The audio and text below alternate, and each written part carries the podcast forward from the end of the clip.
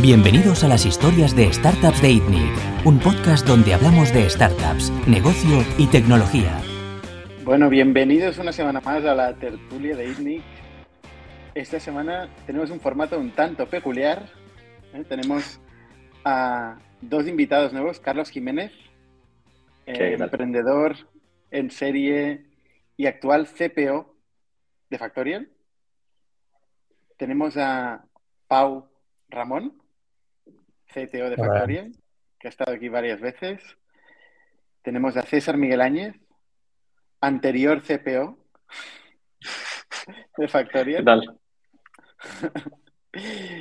y fundador de Latitude actualmente. A Pau Fernández, CFO, que me lío con la C ya, de Factorial y a Jordi Romero, CEO de Factorial, ¿no? Hola. Em, ¿Qué tal? ¿Cómo estáis? Muy bien, muy bien. ¿Cuánto tiempo, Bernat? ¿Cuánto tiempo? Mira, eh, estamos actualmente en un evento em, en otro país, concretamente en Portugal, con una hora de diferencia eh, y es la razón por la que hemos llegado eh, con un tanto de retraso.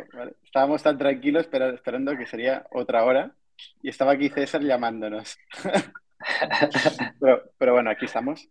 Aquí estamos. Estábamos teniendo un offsite, de hecho, en, Factorial. Aprovechamos a veces cuando nos invitan a un evento. Em, algunos de los inversores de, de vez en cuando nos invitan a un evento. Este es probablemente de los mejores eventos que hacemos, que es el que organiza Point Nine, el que estamos eh, actualmente. Y hemos ido un poco antes para tener una serie de conversaciones estratégicas que, que nos ayudan a alinearnos y a marcar un poco la, la dirección. Empecemos un poco por aquí, ¿no? Ahora estamos teniendo una, una, discusión que yo creo que vale la pena igual compartir parte de esto. Em, pero el tema de los offsites. Hostia, ¿tenéis experiencia eh, con offsites de éxito que hayan funcionado bien? Carlos, tú que, has trabajado en, empresas muy grandes, ¿no? Entre ellas Rappi, por ejemplo, ¿no? Em, ¿tú, has, ¿tú, has, hecho offsites que, que vuelvas y digas, ostras, qué pasada? Sí, Sí, eh, la verdad es que si lo preparas bien, yo creo, eh, y, tratas de focalizarlo, eh, el resultado puede ser muy bueno. Mi, última experiencia, por ejemplo, en Rappi, en un offsite que hicimos en, Colombia, el equipo de, de, leadership de producto e ingeniería, para tomar la decisión de la estrategia de los siguientes seis meses, fue buenísimo. Fue una experiencia buenísima y veníamos de un mundo de pandemia en el que llevábamos años a lo mejor sin trabajar juntos y hicimos un offsite, estuvimos una semana juntos y, el resultado fue, fue increíble. Una semana. Todo el equipo de management, ¿Quién, ¿quién, había en el offsite? Sí, eh, estaban eh, design directors, eh, product directors de distintos domains. teníamos un total a lo mejor de ocho squads y, y los engineer managers de esos squads. Era la estrategia de todo el equipo de support de producto. Paus y, Jordi, em, ¿habéis tenido, o César, ¿habéis tenido algún offsite que realmente os haya ayudado mucho a alinearos o a entender o a definir una estrategia clara? Yo tengo una, experiencia que, hecho, tú has, dicho dos cosas, ¿no? Un, offsite que, fuese muy, muy impactante y un offside que salieses diciendo, ha sido, ha sido la hostia. Yo creo que a veces no, se dan los dos casos. O sea, a veces sales del offside pensando, lo tengo todo clarísimo, estoy súper excitado, nos vamos a comer el mundo, está todo clarísimo, y luego la semana siguiente llega y todo sigue igual. Entonces, para mí también es mandar un mensaje de que muchas veces yo creo que tiene, tiene mucho valor y, y mucha moral pero no, falta la parte importante que es luego cuando llegas otra vez a la rutina, con tus fuegos, con tu, con tu día a día, de ahí de aplicarlo. Y yo creo que ahí es donde, donde fallan la mayoría de, este tipo de ejercicios. Porque al final la realidad es la, es la que es y, hay que saber bajarlo. De hecho, alguna de ellas, alguno de esos offsites los he compartido con, con Jordi, así que no sé si igual puede dar un poco más de color, pero bueno. Jordi, ¿tú qué, qué piensas de los offsites? Yo he compartido todos mis offsites con alguno de vosotros, porque ya sea en esta vida o en vidas, en vidas pasadas, eh, todos mis offsites los, los, hemos hecho, de hecho con Pau creo que, que todos, todos juntos, ¿no? ya, ya fuera en Redwood o, o ahora en Factorial. Em, mi experiencia propia em, es que cuando hemos hecho offsites con facilitadores em, que venían un poquito con, con, agenda, con ejercicios, con juegos y tal, he sacado muy poco valor. Contraintuitivamente, Que es un poco el, playbook de hacer un offsite bien, enterprise, de empresas que, se preparan, invierten y gastan dinero en esto. Mi experiencia ha sido meh. Em, cuando yo creo que el offsite también ha impactado más o ha impactado más mm, el éxito del con la consecución de nuestros objetivos, es un poco con, con lo que decía Carlos, ¿eh? cuando los equipos o las personas no tenían quizá una, relación interpersonal fuerte o larga, eh, cuando se habían generado mm, a veces fricciones, chispas, eh, desacuerdos, enemistades incluso, ¿no? Que verse cara a cara, comer, desayunar, cenar, tomar una cerveza, discutir de un tema con un poquito de reglas de engagement y tal, humanizan muchísimo más estos problemas, ¿no? O sea, eh, nos permiten como humanos eh, afrontar y compartir esos problemas y ha reforzado muchísimo la fortaleza del equipo. ¿no? De hecho, antes de este offsite en el que estamos ahora en, Lisboa, al lado de Lisboa, eh, yo hice una pequeña survey en conocidos míos em, de grandes empresas y luego startups que me he ido encontrando en las últimas semanas, preguntándoles precisamente esto, ¿no? Oye, ¿en qué offsite has estado em, que, que, más hay ha servido, ¿no? que más eh, ROI eh, o retorno de inversión ha tenido y tal. Y, clarísimamente, unánimamente y sin excepción, el feedback era eh, el impacto, y ha sido brutal, siempre ha sido en las relaciones entre las personas y el alineamiento. No creo que vayas al offsite y de, repente se resuelva todo, pero vas a ir al offsite al final es, es, salir un poco de la rutina, romper esa rutina eh, salir de tu casa, salir de la oficina, salir de los juegos, de, alejarte un poquito, coger distancia y, verlo todo con un poco de perspectiva, ¿no? Y yo he enfocado un poquito la agenda, que nos la pasamos por el forro la agenda, ¿no? Porque, porque nos, vamos enfrascando en temas y tal, pero más o menos la dirección que, que quería que lleváramos juntos a estas dos áreas, ¿no? A, generar estas relaciones personales. Nosotros estaremos aquí un día de offset, pero estaremos varios días juntos eh, en el evento, como decía Bernat, de Point in Capital y, luego alinearnos, ¿no? A, alinearnos, a compartir las estrategias que cada uno cree que está ejecutando por su lado, pero que si no se ponen en común no van a ninguna parte y a generar empatía pues, con los problemas de producto, con los de finanzas, con los de ventas, con los de marketing, con los de ingeniería, con los de etcétera. Y contestado a medias, pero, pero sí, básicamente mm, personas y alineamiento. Eh, Pau y César, no sé si tenéis algo a añadir. Sí, eh, bueno, yo, yo por mi parte sí que eh, he hecho algunos offsites del equipo de producto eh, cuando estaba en Factorial. Em, y al final, yo creo que el objetivo de, de, un offsite siempre es doble. por un lado es alineación, que es lo que, lo que habéis comentado, y por otro lado al final es generación de cultura.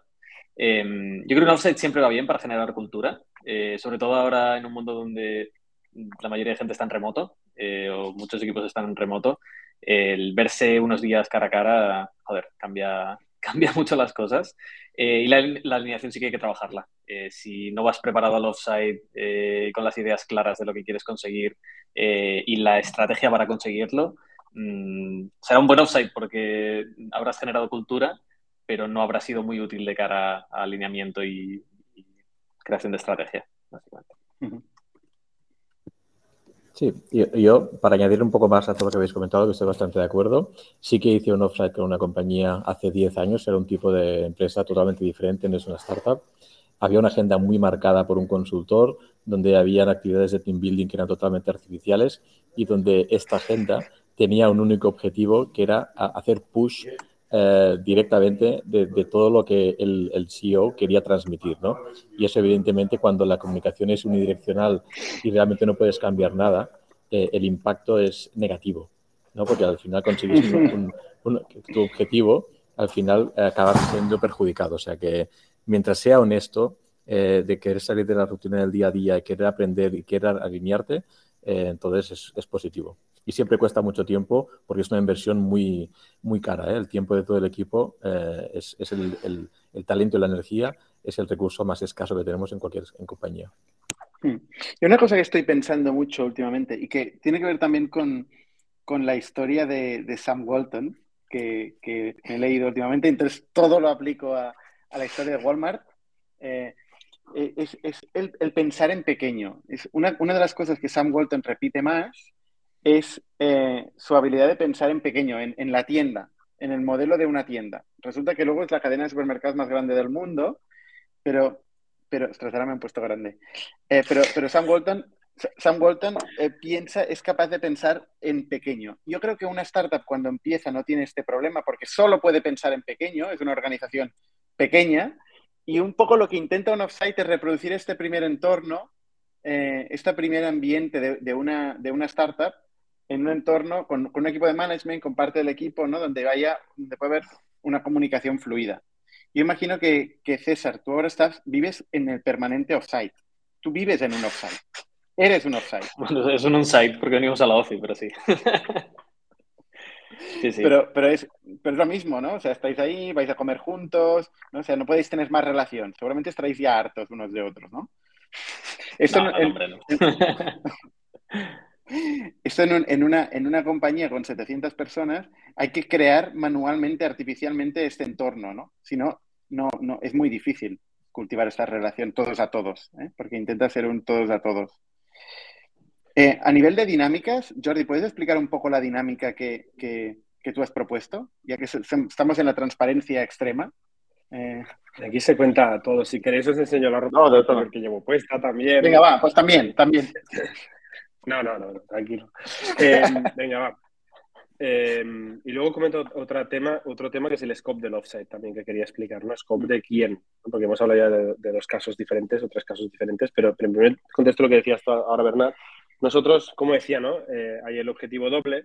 En cuanto a alineamiento, em, hay dos maneras de alinearse, ¿no? Una es teniendo la estrategia todos muy clara, ¿no? compartiendo muy bien la cultura, de manera que cuando cualquiera de nosotros habla con una persona del equipo, de nuestros equipos o de cualquier equipo, vaya, decimos una cosa que es unísona, ¿no? que realmente transmite una dirección muy fuerte. La gente eh, sabe a dónde vamos, lo oye de diferentes voces, pero siempre es muy, muy unísono y, y somos capaces de hacer que ese barco que se pues vaya en la dirección correcta, ¿no? que cuesta más de cambiar. Para hacer esto lo hemos hecho de dos maneras. Una es la, la, dirección estratégica y la otra es la generación de empatía, al final, es que nos entendamos entre nosotros. Entonces, un ejercicio que de hecho, eh, Bernard, me compartiste tú una experiencia tuya del pasado, ¿no? que, habías hecho con un, círculo de CEOs hace años, em, es la de compartir retos de cada uno de nosotros. ¿no? Nosotros lo que hemos hecho hoy em, es que cada uno de nosotros tenía, se preparó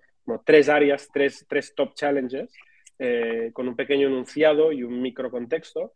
Y después de este enunciado hacemos preguntas, ¿no? el resto del equipo hacíamos preguntas para entender muy bien este reto. Y luego hacemos una cosa que ha sido curiosa y la verdad es que me ha gustado, donde la persona que presenta, la persona principalmente afectada, se calla, pero está ahí en la sala, pero no puede hablar, y el resto discutimos cómo creemos que se puede solucionar ese reto, cómo creemos que se puede atacar esa oportunidad, como tal, ¿no?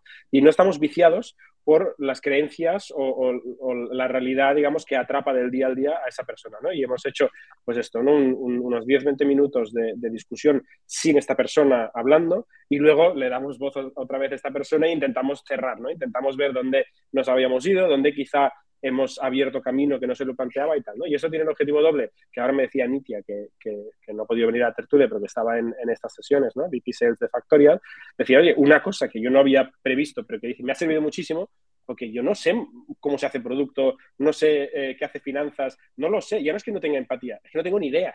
Y dice, coño, de repente ahora entiendo un poquito más cómo funcionan estos equipos de producto y de diseño y de ingeniería y de tal, y, el equipo de finanzas, qué retos tiene y tal, ¿no? O sea, que tiene un tercer eh, tal. Y la, la, el segundo em, ejercicio que no hemos tenido tiempo de hacer hoy, em, es, un objetivo ya más de alineamiento estratégico, ¿no? que es, es un backtracking, es decir, oye, eh, nos ponemos unas gafas al futuro estamos en 2024, hemos llegado hasta aquí y tenemos que llegar hasta allí, ¿no? Eh, ¿Qué ha tenido que pasar para poder llegar hasta aquí y qué ha tenido que pasar para que este año sea posible pues hacer un 3X otra vez, ¿no? Con un, con un denominador muchísimo, muchísimo más grande. Em, y este todavía no hemos tenido tiempo a hacerlo, pero es la manera de alinearnos en estrategia y en, y en, y en decidir, en ver todos por qué X es más importante que Y, ¿no? Y por qué a la hora de priorizar en el hoy quizá nos parece que tenemos que estar centrados en una cosa, pero realmente es que si no, no llegaremos nunca a ese 2024, que parece súper lejano, pero que en realidad tenemos que estar construyendo hoy, si no, no llegamos ni de coña. Totalmente. Casi nada, ¿eh? Lo que nos queda, casi nada. Oye. Ya lo veremos cuando lo hagamos, ejercicio. Un, un, tema sin revelar ahí todas nuestras discusiones estratégicas en el offsite, pero uno, de los temas, ya que estamos aquí tanta gente de producto e ingeniería. antes de eh, cambiar, porque te vas a ir de, tema que no es sobre offsites. Sí. Yo quería comentar una última cosa sobre offsites que no hemos dicho, porque hemos hablado de offsite de equipo ejecutivo, eh, César ha hablado de offsite de equipo de producto y Carlos ha hablado de offsite de leadership de producto, ¿no? Y Pau y yo hicimos dos offsites de toda la empresa, ¿vale? Y, creo que también es interesante porque, ostras, fue divertido, pero no fue útil. O sea, aparte del coste, la complejidad y la, la, organización, un poco como decía Pau Fernández, ¿no? que tiene que haber ahí animadores y organizadores y agendas y cosas, eh, no fue útil. Y, es una cosa que a mí me parecía muy buena idea cuando lo oí por primera vez, lo hicimos una vez, ok, lo hicimos una segunda vez, ok, ya, no más. Eh, pero solo quería pero, ¿qué es, o sea, es un evento de empresa, es un evento de empresa. Esto es lo que nosotros también en Factor trabajo. hacemos. No, no es un evento de empresa, son sesiones de trabajo como estamos haciendo nosotros ahora, pero con toda la compañía por aquí descontrolada. Eso no. ¿Cuántos seráis? 50, 60. O sea, no éramos 700, pero igualmente éramos demasiados. Y había gente que sí que sacaba cosas, pero otra gente, yo qué sé, había gente que no, pintaba mucho no tenía, no, no, tenía mucho valor y era, muy difícil hacerlo para que todo el mundo sacara, sacara ideas, sacara, sacara valor. Pero bueno, sí que, sí que es cierto que fue muy divertido y nos lo pasamos muy bien. Pero bueno. Bueno, también está bien. Yo creo que ahora, hoy en día, con todo el mundo en remote, mucha gente en remote, el hecho de tocarse tiene un valor increíble, ¿no? Poder ver a la gente, ¿no? Y poder tener conversaciones no planificadas, no previstas, aunque sean previstas por un algoritmo, que es, que es el, uno de los, en, en Factorio particularmente tenemos un algoritmo que se llama Donut, un servicio, que pone gente en contacto para que puedan tener conversaciones casuales. Y a la gente le encanta, ¿no? Pau. Creo que sí, creo que sí. Yo no, lo uso, la verdad. Pero bueno. Sí, sí, de hecho fue impulsado por Ingeniería, que es un equipo que mayormente está en remoto y se echa de menos esta eh, serendipity, no sé cómo se llama esto en, castellano, pero el, encontrarse de forma fortuita en, el water cooler, ¿no? en el pasillo, conversación con gente de otros departamentos. Entonces a, la gente le gusta porque está muy en su cueva, en su, equipo y entonces poder descubrir un poco qué pasa en el mundo de afuera.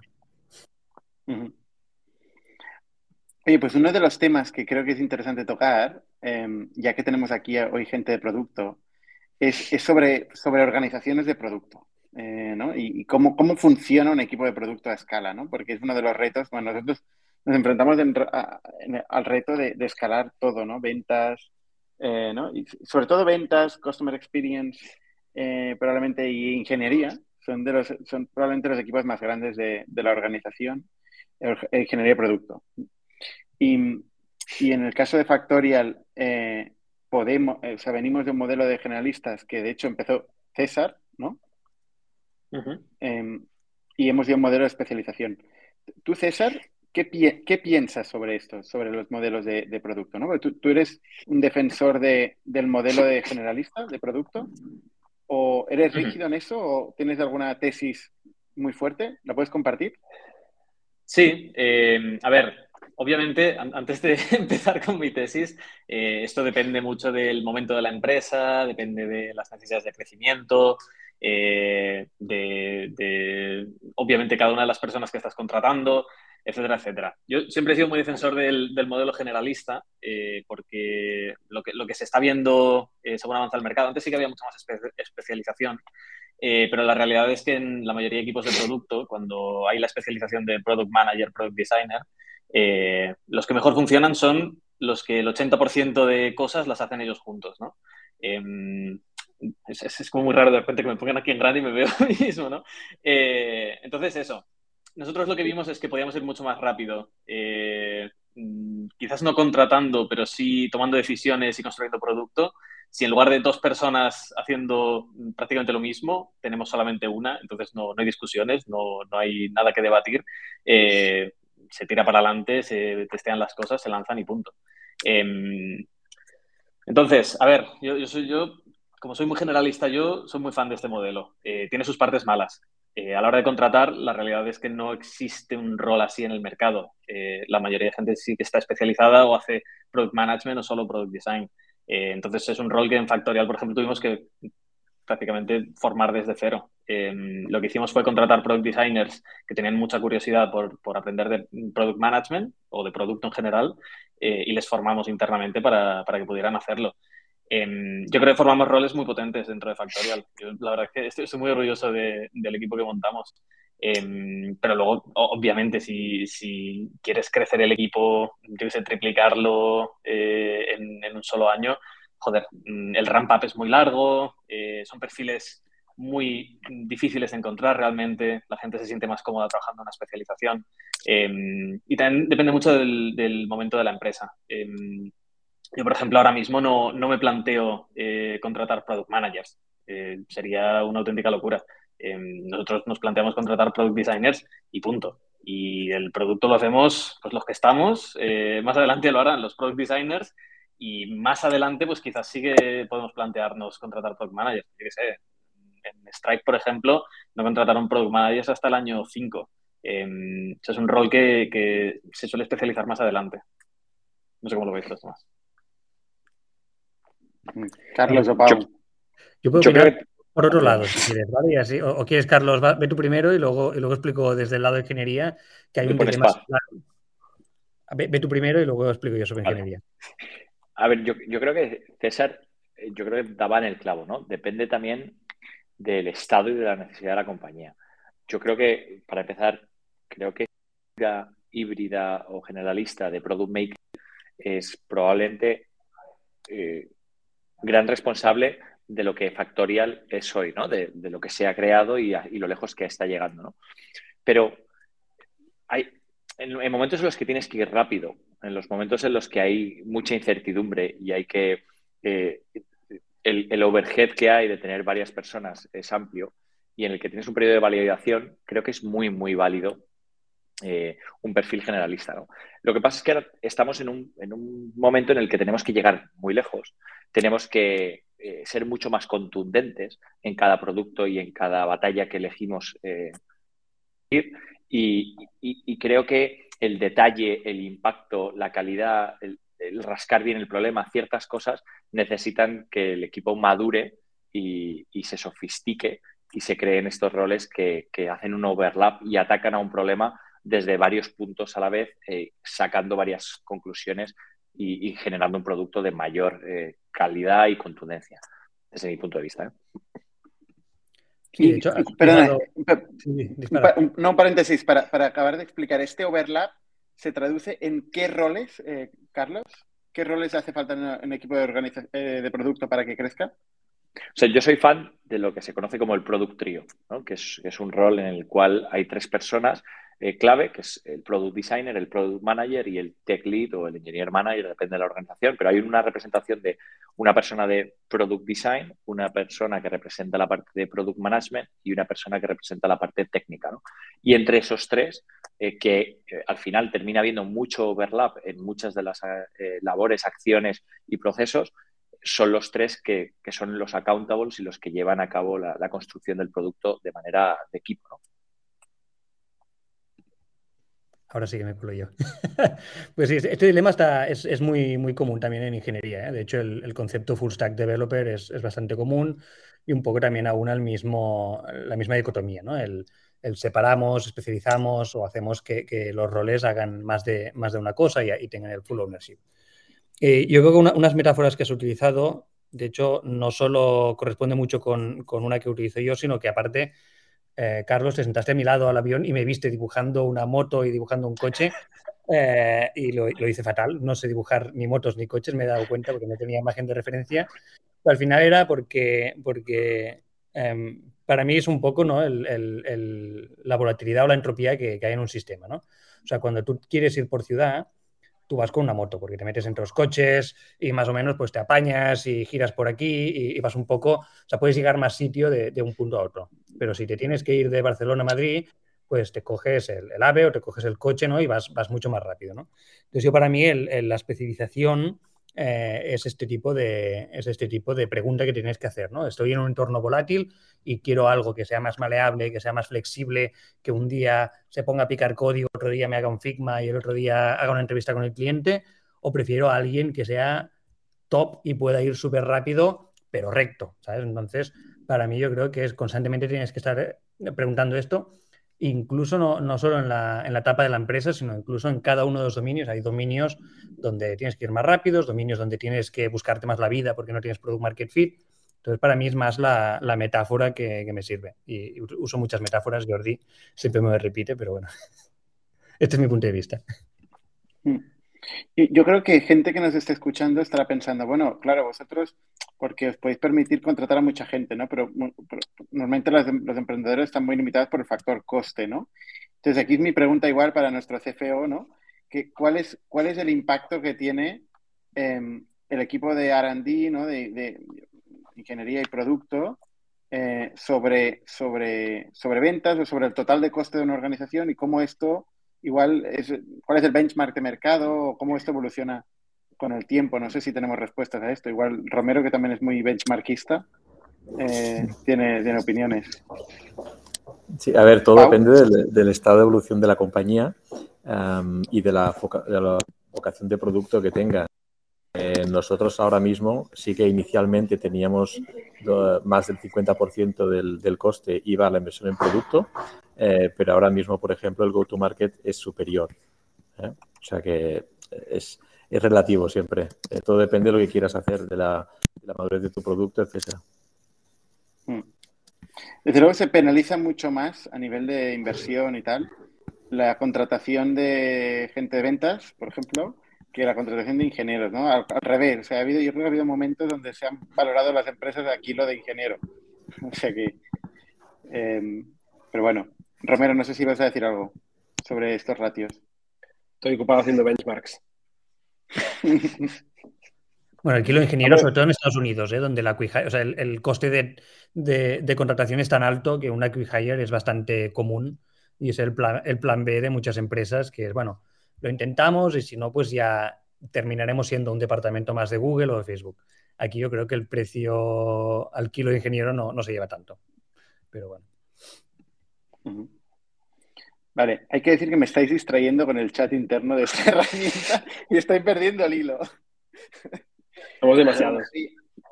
somos demasiada gente, eso está clarísimo. La auténtica tertulia está, está en hecha privado. Sí, hay, hay, dos tertulias en paralelo. Mucho troleo. Bueno, oye, eh, interesante las reflexiones de producto. Yo creo que tenemos muchas más. Normalmente los, los últimos 15 minutos respondemos preguntas eh, de la gente. Es decir, si hay alguien que nos está escuchando que quiere compartir preguntas, pues ahora que tenemos aquí eh, la plana mayor de, de Factorial y la plana mayor de Latitude. la mitad, la mitad. eh, aprovechad.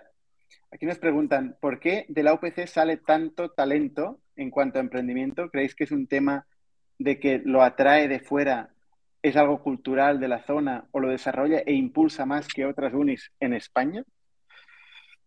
A ver, aquí UPCeros. Bueno, somos Romero y yo solo, ¿no? Los UPCeros. Creo que sí. Pues yo, yo si quieres, que he, acabado el benchmark ya. Em, o sea, no, ha hecho los rankings ahora, ¿no? De, fundadores y emprendedores de, diferentes universidades. Y la UPC salía bien valorada y salimos nosotros en esta lista.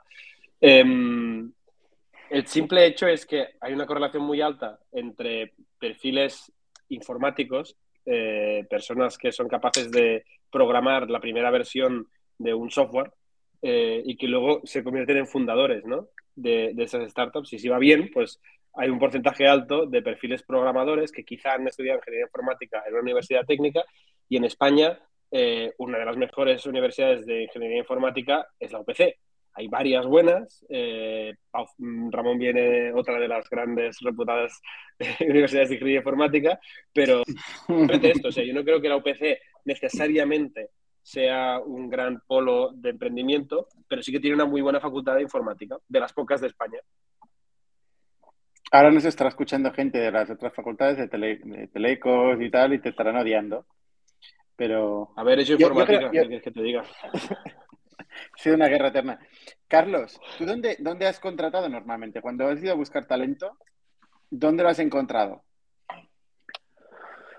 Eh, pues approach a contratar es, eh, bueno, me imagino que será el, mismo que todos, ¿no? Pero eh, o contratas a alguien eh, que ves que tiene potencial y algo especial y, es algo que luego potencias y desarrollas o alguien que ya lo haya hecho y, que traes eso y ya te lo aporta, ¿no? Entonces, a la hora de contratar gente que tenga potencial, la verdad es que no necesariamente lo he encontrado de, gente salida de universidades, lo he encontrado de, muchas cosas, muchos oficios. Todavía me acuerdo, tenía un, desarrollador de Android eh, que había sido cerrajero con su padre y, vamos, fue increíble el desarrollo que tuvo y, fue muy, muy crack. Y luego me lo llevé a, Estados Unidos y en Silicon Valley eh, sigue trabajando, ¿no? Entonces, eh, yo creo el, el talento es más que, una formación que recibes, con lo cual... 100% eh, de acuerdo. Es que la actitud ¿Vosotros concepto. miráis la universidad en el currículum de un candidato o una candidata cuando entrevistáis? Nunca. Nunca. Ni el título. Ni nada ¿Alguien, alguien dice que sí, nadie dice que sí, ¿no? a no ser que ponga UPC. Si pone UPC, entonces sí. ¿eh? Yo sí que lo miro, pero no ficho developers. Ah, lo podríamos unir con, el, con la discusión de los Masters y el MBA, ¿no? Que aquí, obviamente, Pau Fernández, en este caso, es defensor del MBA. Bueno, y Pau Ramón ha hecho un MBA por, por osmosis también. Es verdad. Concretamente el mismo que Pau. Soy un gran defensor de los MBAs. Lo que pasa es que eso es para la gente que no tiene el shortcut de hacerlo sin necesidad de hacerlo presencialmente. ¿Eh? Em, eh, claro, yo he conocido en Indica tanto Bernat como Jordi que tienen una capacidad de aprendizaje que no le requieren hacer el MBA, porque ya han, sido capaces de absorber todo el conocimiento de fruto del aprendizaje y de la colaboración con otras personas. Pero a mí me sirvió mucho y estoy convencido que a mucha gente también le ha servido. Ahora bien, para contratar no es imprescindible, sin duda. Eh, si alguien hace un MBA solo por el título, pues evidentemente ya lo, lo, ves rápidamente, ¿no? O por el networking o por, el, o por otra cosa que no sea el desarrollar mentalmente la capacidad de ver, por ejemplo, muchos casos eh, y de interactuar con perfiles diferentes y desarrollarte como persona fuera de tu ámbito, general. Entonces, si haces un, un, MBA para otras cosas, estás equivocado.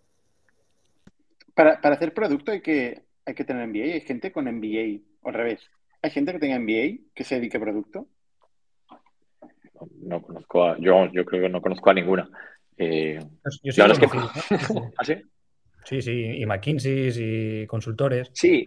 Yo he visto los tres, ¿eh? he visto gente, gente que viene de diseño, gente que viene de ingeniería y gente que viene de negocio o, business o como le quieras llamar.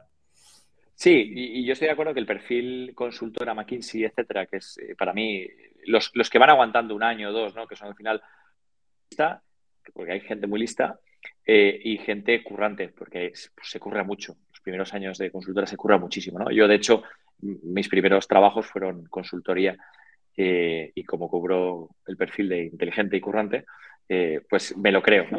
Eh, no, pero, quiero decir, me gusta mucho ese perfil, pero no necesariamente que tenga una titulación de MBA, que es un perfil distinto para mí. Em, sí, hemos conocido, por ejemplo, el caso de Abacum, Eh, que, es un caso donde los fundadores eh, eh, eran, eran MBAs y, y ¿no? y habían sido capaces de, liderar el producto. O la luz, tres fundadores pero bueno, no son gente de, bueno, también son gente de producto, sí, efectivamente. Tres MBAs que estudiaron, de hecho, con, con Pau, ¿no? Dos años antes, pero sí, en el mejor MBA que es el de IES. que no patrocina este podcast. Espacio no patrocina. Aún. Pero podría Oye, todos hablarlo, todos hablarlo.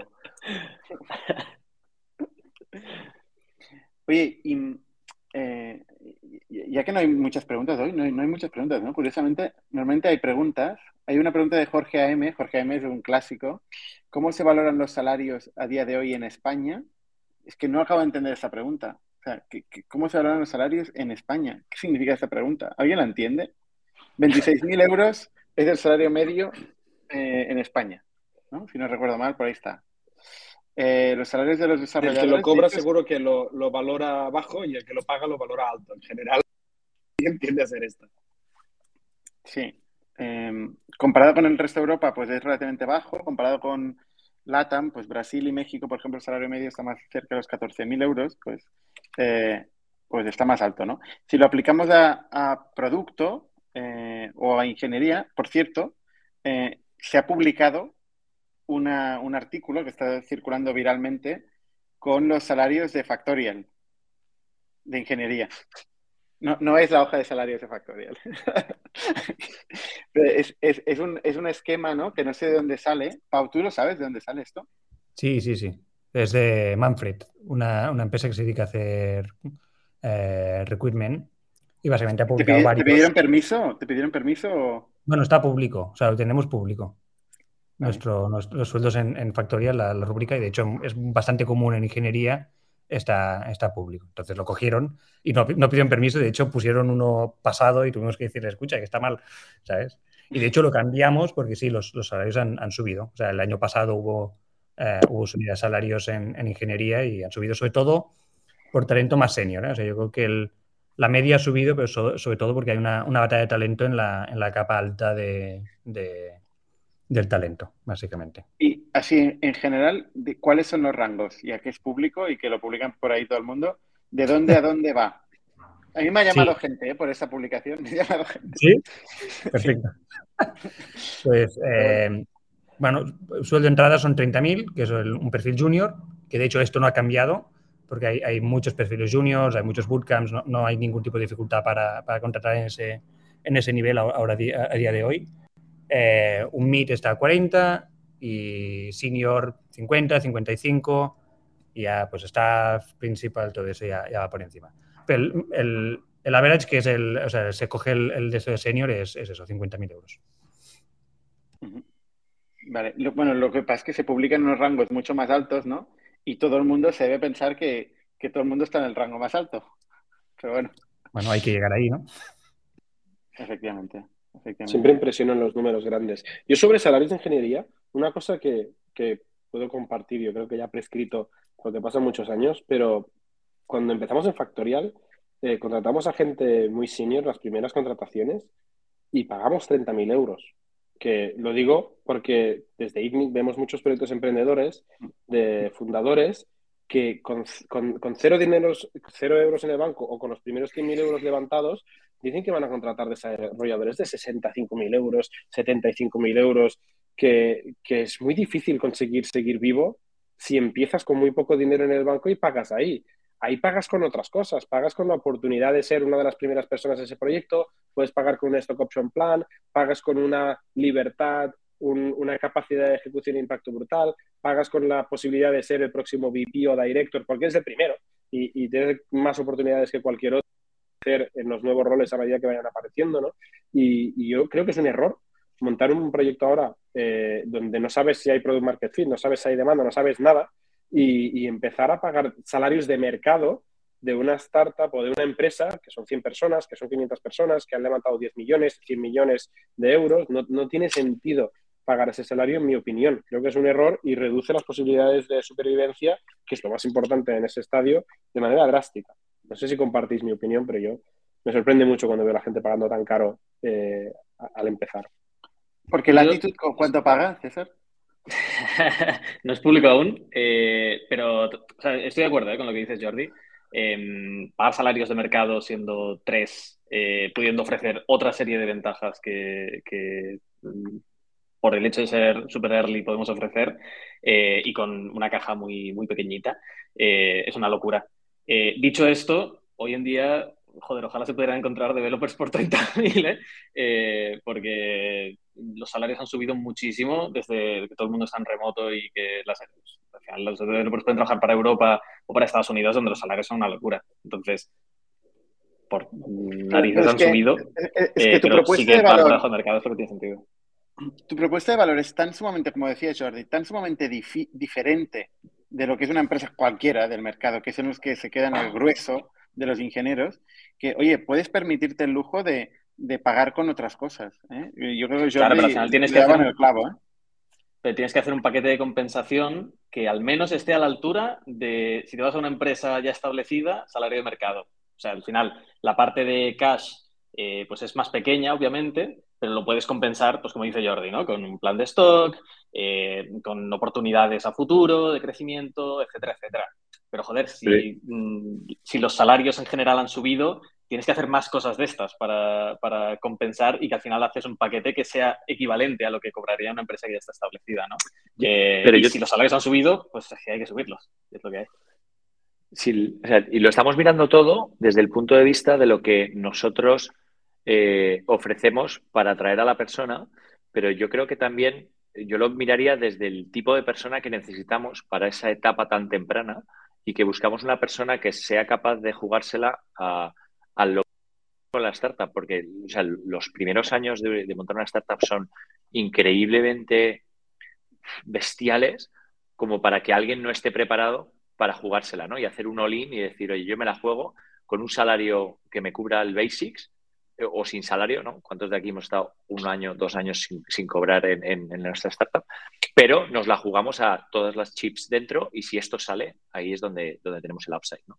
Y yo creo que es fundamental encontrar ese tipo de persona también, aunque lo pudieras pagar incluso. Creo que no es el tipo de perfil inicial de una startup. Yo creo, no sé si lo habéis mencionado, pero una empresa que, que no hizo ese ejercicio es Fast y ha durado muy poco, no sé si. ha sido fácil. Exacto. A ver, más preguntas que nos preguntan por aquí. ¿Qué opináis que Tiger Global haya bajado cerca de un 50%? Eh, ¿Peligra su inversión en Factorial? La inversión es un hecho eh, consumado, ¿eh? es un hecho del pasado. inversión futura podría ser. Jordi, este es tu tema que haya bajado un 50%. No sé si hay más contexto, pero. O sea, Tiger Global Management, es que hay, hay muchos Tigers para entenderlo también, ¿no? Hay, hay Hedge Fund, hay un Crossover Fund, eh, y, bueno, sí, así que es cierto que el Crossover Fund, que es Tiger Global Management, que es quien lideró la serie B de Factorial, tiene inversiones en muchos estadios de compañía.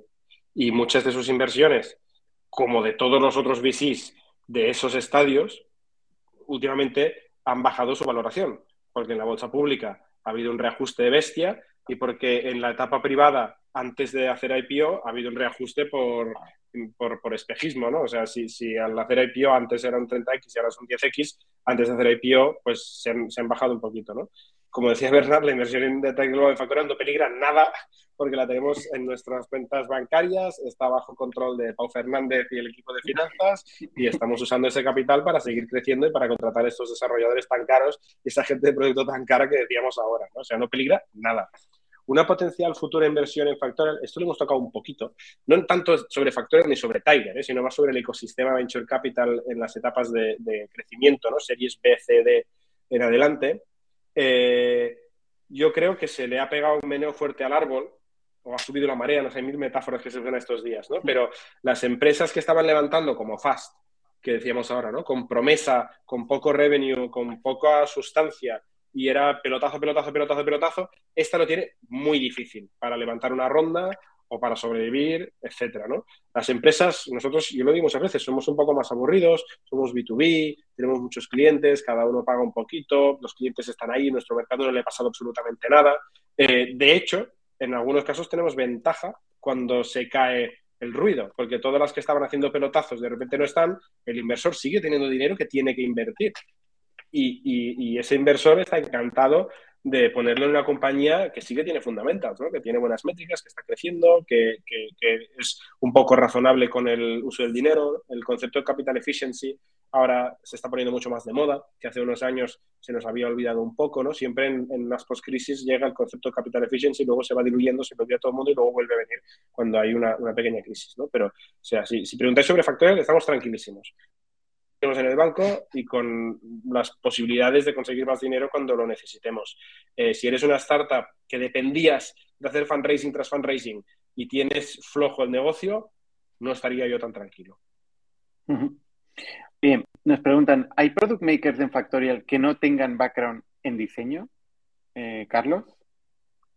Eh, bueno, que, que, aquí apoye César también, pero yo creo que pocos, ¿no? Al final yo creo que el concepto, el concepto de maker precisamente es ese designer que es capaz de, hacer todo el ejercicio en tu end de tanto de designer como, de manager, ¿no? Y si, le da, si lo inviertes, ¿no? Y es un product manager que trata de hacer de maker, le va a faltar mucho la soltura con la herramienta y, la capacidad de, plasmar esos diseños en, eh, con la herramienta y, con Figma y demás, ¿no?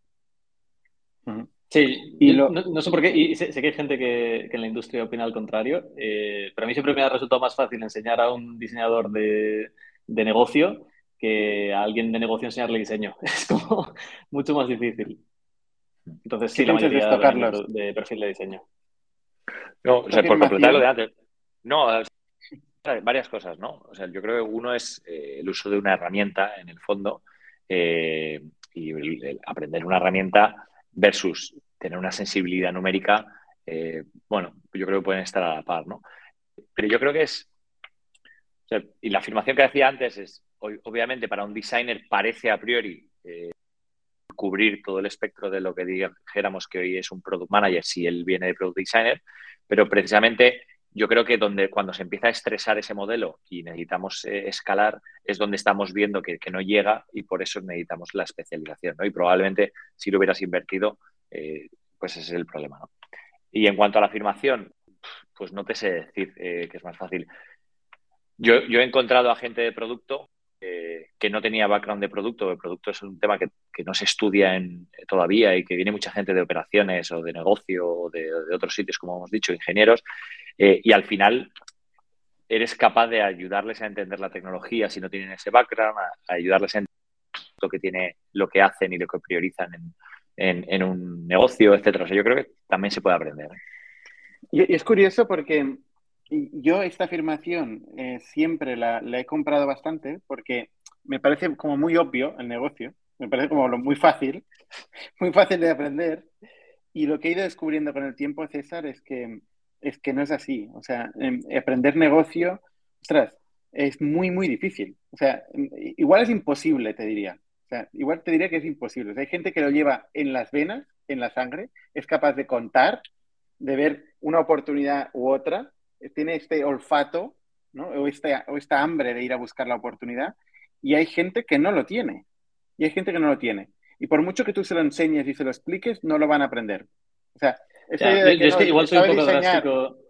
Igual soy un poco drástico en esta opinión, pero es que un product designer que no es capaz de aprender negocio nunca va a ser un buen product designer. Entonces, para mí se, se quedan fuera de, de, una posición de product design. O sea, un product designer no es un tío que monta botones en un Figma.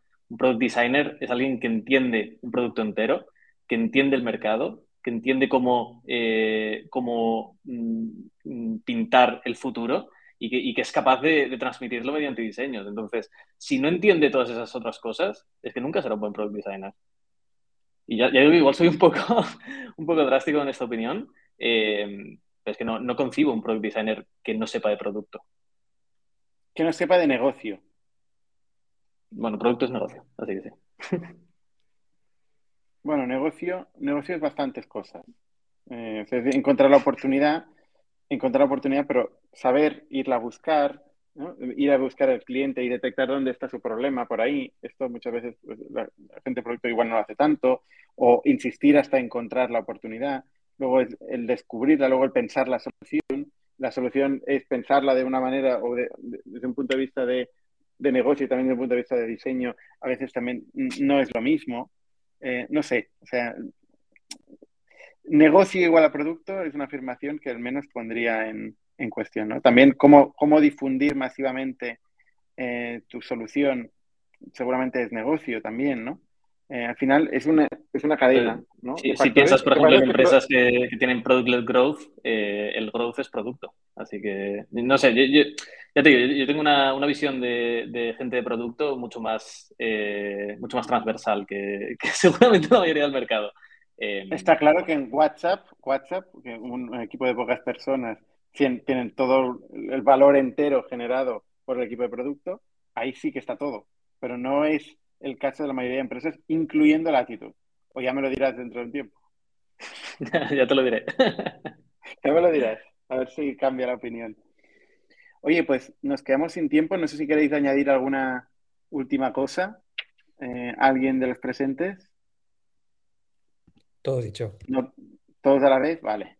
Pues nada, eh, nos pasamos al pitch, eh, que vamos ya también tarde. Eh, muchas gracias a todos. Disculpad por haber empezado tarde, eh, confusión horaria. Y nada, nos vemos la semana que viene. Hasta luego. Somos un ecosistema de startups de Barcelona, creadores de Camalún, creadores de Camalún, entre otras. Ofrecemos más de 5.000 más de 5.000 metros cuadrados de coworking y organizamos eventos y organizamos eventos negocios para tecnología, negocio y tecnología hasta la saciedad. Invertimos en equipos con capacidad de construir grandes productos y productos. Te esperamos. Te esperamos.